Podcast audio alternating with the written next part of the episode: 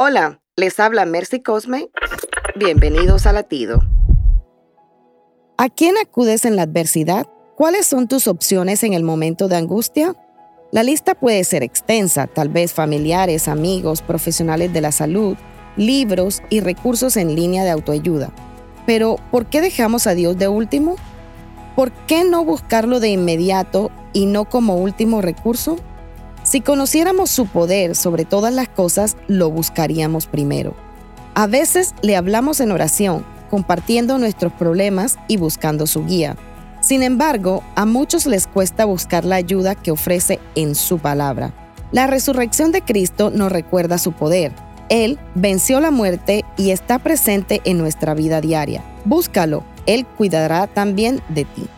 Para escuchar más latidos, visita salvationarmyradio.org.